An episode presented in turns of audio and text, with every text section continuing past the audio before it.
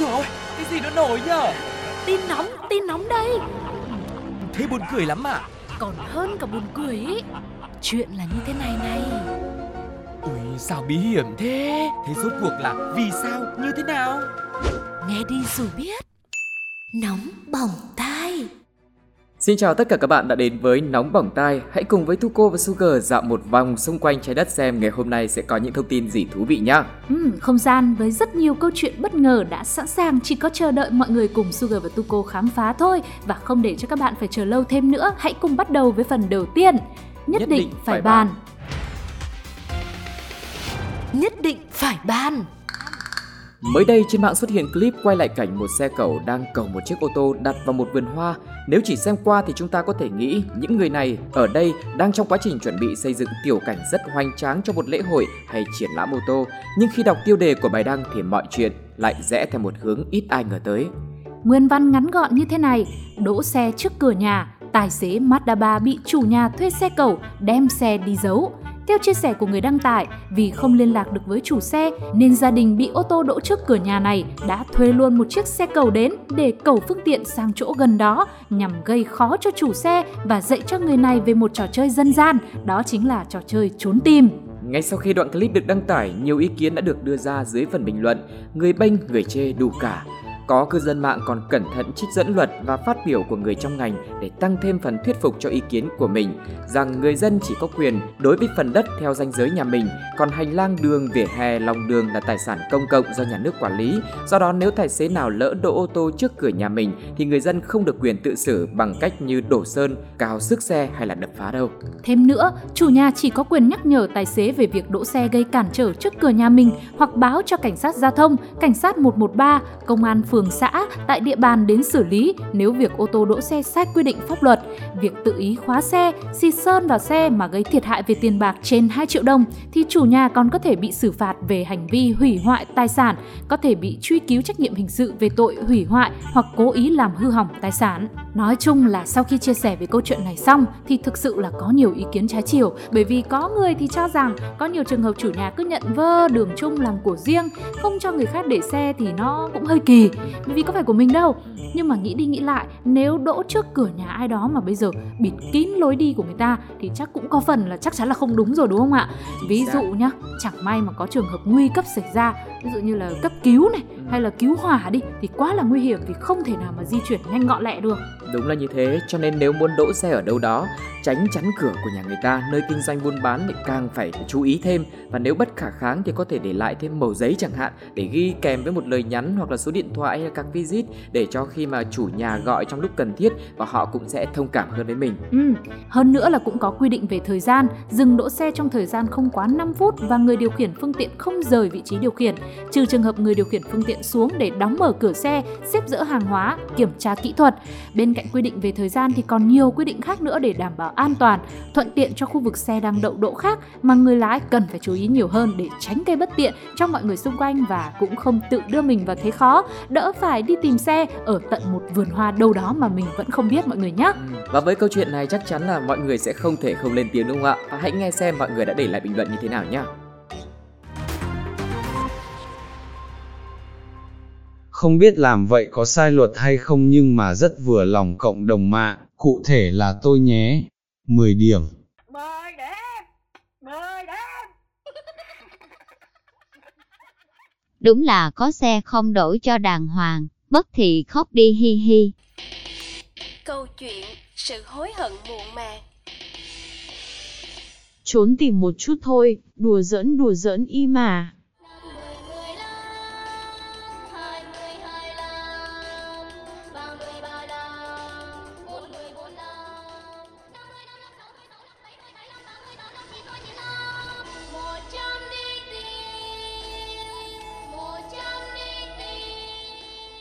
Bài học rút ra ở đây là Sự cố chấp lớn nhất chính là sự cố chấp về vị trí của bản thân trong lòng người khác. Đôi khi mình tưởng rằng mình là người quan trọng, thế nhưng cuộc sống vẫn luôn luôn thay đổi mỗi ngày. Nay quan trọng, mai đã khác rồi. Vì vậy, đừng đặt giá trị của mình vào tay người khác đánh giá. Chỉ cần bạn luôn nỗ lực để tỏa sáng, Tự khắc họ sẽ thấy thiếu đi bạn không chỉ đơn giản là thiếu đi một người bình thường, mà sẽ như thiếu đi ánh sáng vô cùng quan trọng ở phía cuối con đường.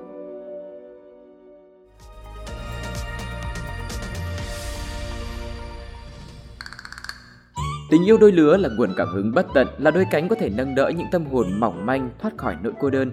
Tuy nhiên, tình yêu cũng hữu hạn, cũng có thể khiến bạn bị tổn thương vì phản bội hoặc vô vàn lý do khác. Chính vì thế, con người đã quyết định yêu và kết hôn với một chú cún, một cái đèn chùm hoặc một con búp bê. Hay như người đàn ông Nhật Bản có tên là Akihiko Kondo đã quyết định gắn bó cả đời với một hình ảnh ba chiều. Hình ảnh này được đặt trong một khối hình trụ và có thể giao tiếp bằng AI với chủ nhân của nó. Vào năm 2018, người này đã tốn 17.000 1.300 USD chi phí tổ chức đám cưới với cô vợ ảo của mình có tên là Miku. Mức giá này không hề cao chút nào bởi vì Hatsune Miku là một nhân vật ảo từng gây sốt toàn thế giới khi có góp mặt trong tour diễn của Lady Gaga vào năm 2014. Tuy là ca sĩ ảo, một sản phẩm từ công nghệ, nhưng trong suốt nhiều năm, Hatsune Miku luôn luôn là một trong những nghệ sĩ được rất nhiều fan hâm mộ và có sức ảnh hưởng bậc nhất Nhật Bản. Theo Kondo, anh chàng này đã tìm thấy tình yêu, nguồn cảm hứng và niềm an ủi ở nhân vật này. Anh và búp bê Miku ăn, ngủ và xem phim cùng với nhau. Anh nói tôi đã ở trong phòng 24 giờ mỗi ngày và xem video về Miku. Những bài hát của cô ấy đã giúp cho tôi chữa lành căn bệnh trầm cảm và có thể ngủ ngon. Sau một thời gian thì tôi đã có thể ra ngoài và đi làm trở lại. Những tưởng mối quan hệ này sẽ mãi mãi bền chặt, không sợ bị thay lòng đổi dạ bởi vì đây chỉ là một sản phẩm của trí tuệ nhân tạo. Tuy nhiên, mới đầu năm nay, giữa họ đã phát sinh ra những trục trặc trong hôn nhân. Mọi chuyện bắt nguồn từ việc cô vợ này bị lỗi phần mềm. Ngặt một nỗi, startup đã phát minh ra cô vợ ảo này thì đã ngừng hoạt động từ năm 2020 và không còn cập nhật phần mềm cho thiết bị này nữa. Giờ đây, thay vì những lời chào đón ngọt ngào từ cô vợ ảo, thì Kondo chỉ nhận được những thông báo lỗi mạng mỗi khi trở về nhà sau giờ làm việc. Tuy nhiên, anh chàng chia sẻ rằng tình yêu anh dành cho Miku vẫn không thay đổi và anh cho biết việc tổ chức đám cưới vì muốn ở bên Miku mãi mãi. Cho tới thời điểm lúc này thì Sugar và Tuko cũng đã hóng hớt được câu chuyện do anh lái tàu điện ngầm mà anh Kondo này hay đi làm ấy thì à, bây giờ anh ấy vẫn chưa thể nói chuyện với cô vợ ảo của mình và anh cũng đã mua thêm một mô hình mới với kích thước ngang với người thật để bầu bạn cho đỡ buồn. Thì à, chẳng phải chúng ta vẫn hay nói với nhau rằng đến máy móc còn phải bảo dưỡng chứ huống hồ là con người đúng không ạ? Càng hiện đại càng đắt tiền mà lại không được nâng cấp thì cũng không thể nào mà xài bền lâu được.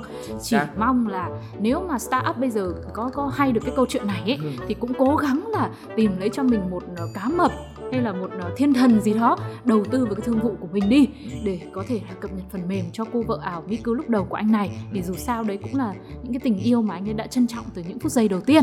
Tức là cũng một phần là thể hiện trách nhiệm của một startup đúng không ạ? Với đứa con tinh thần mình đã sáng tạo ra. Một phần biết đâu đây cũng là một cái sự kiện mà mình có thể quay trở lại để kinh doanh những sản phẩm mà mình đã rất là tâm huyết trước đấy. Chính thế thì không biết là với câu chuyện này cư dân mạng nghĩ như thế nào? Chúng ta hãy cùng lắng nghe bình luận của họ nhé Nhanh trí học tập nghiên cứu lập trình để tự cập nhật cho vợ, mới là đáng nể nhé chú em. 3, 2, 1, fight. Có sang nào đầu tư cho startup kia để cứu vợ anh ấy với ạ? Câu chuyện làm em cảm lạnh, à nhầm cảm động quá.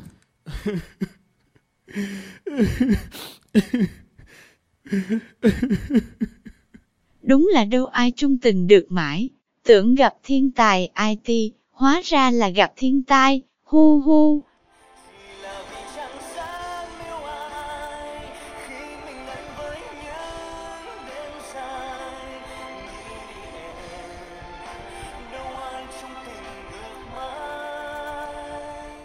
Bài học rút ra ở đây là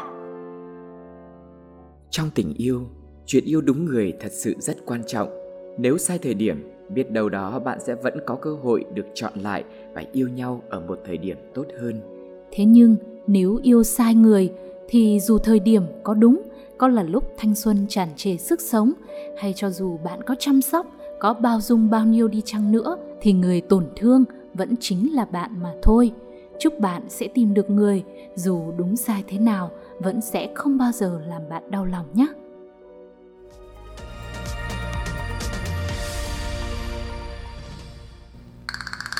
Khi em khóc hãy bật nhạc lên, từng câu hát sẽ mang đi niềm đau, có những nỗi nhớ ta phải quên để em bước tiếp những ngày sau. Đó là đoạn hát rất nổi tiếng trong ca khúc Bật nhạc lên của Hiếu thứ hai và Harmony. Tuy nhiên, có nhiều người lạ lắm, dù rất yêu thích một bài hát nào đó nhưng có cố gắng thế nào cũng không thể thuộc lời.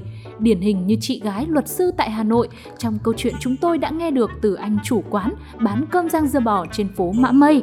Có lẽ vì không nhớ lời bài hát nên chị này cũng quên luôn là đôi khi khóc thì mới bật nhạc lên. Còn nếu như chị đang chơi trên bar giữa một dàn bóng smile và còn có sự ghé thăm của các anh công an thì chị nên quên việc lên nhạc đi để còn thuận lợi bước tiếp những ngày sau nữa.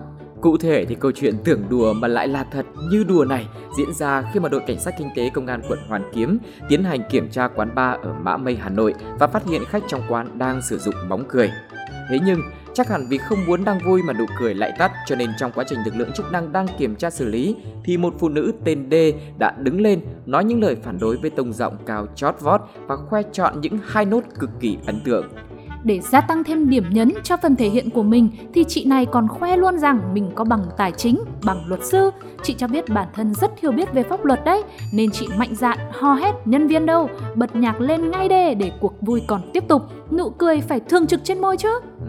Và không chỉ có vậy, chị này còn định tìm thêm đồng minh là con của mình cũng như nhân viên trong quán. Tuy nhiên, chắc do chị lại quát lên làm mọi người sợ hãi nên chẳng ai dám về team của chị.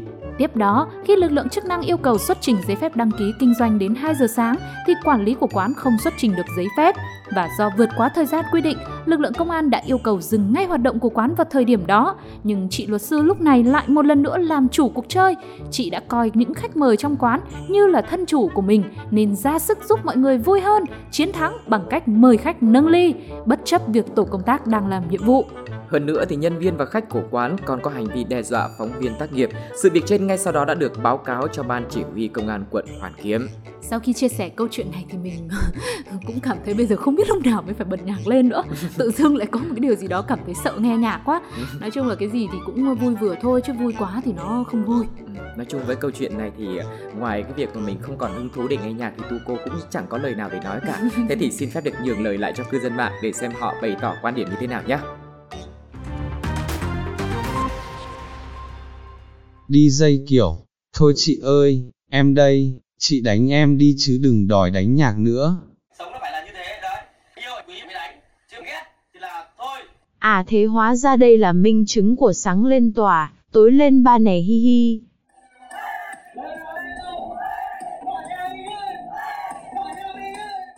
Từ nay bằng của chị sẽ trở thành bằng lòng đi em, anh vào đây bắt em lên phường. Bài học rút ra ở đây là Bạn biết không, có rất nhiều cảm xúc người ta thường không biết diễn tả bằng lời. Thông thường những lúc như vậy, im lặng sẽ là cách thể hiện tốt nhất. Nhưng nếu bạn chẳng thích sự im lặng thì thật may mắn là vẫn còn một cách biểu đạt tấm lòng mà không cần nói ra, đó chính là dùng âm nhạc. Âm nhạc kết nối mọi trái tim với nhau, nó có thể khiến cho người ta vui, cũng có thể khiến cho người ta buồn. Nó làm cho bạn nhớ, nhưng cũng có thể giúp bạn nhẹ lòng quên đi. Hãy cùng nghe những giai điệu tuyệt vời, thưởng thức những thanh âm diệu kỳ của xúc cảm và quan trọng nhất, hãy cùng nắm tay nhau vượt qua những nốt thăng trầm của bản nhạc cuộc đời này bạn nhé.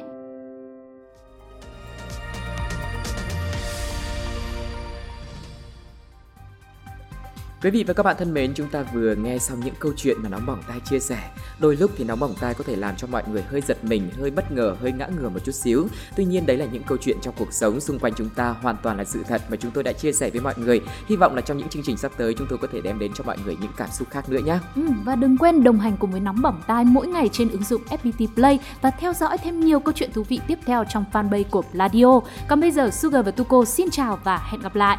Bye bye. bye. bye.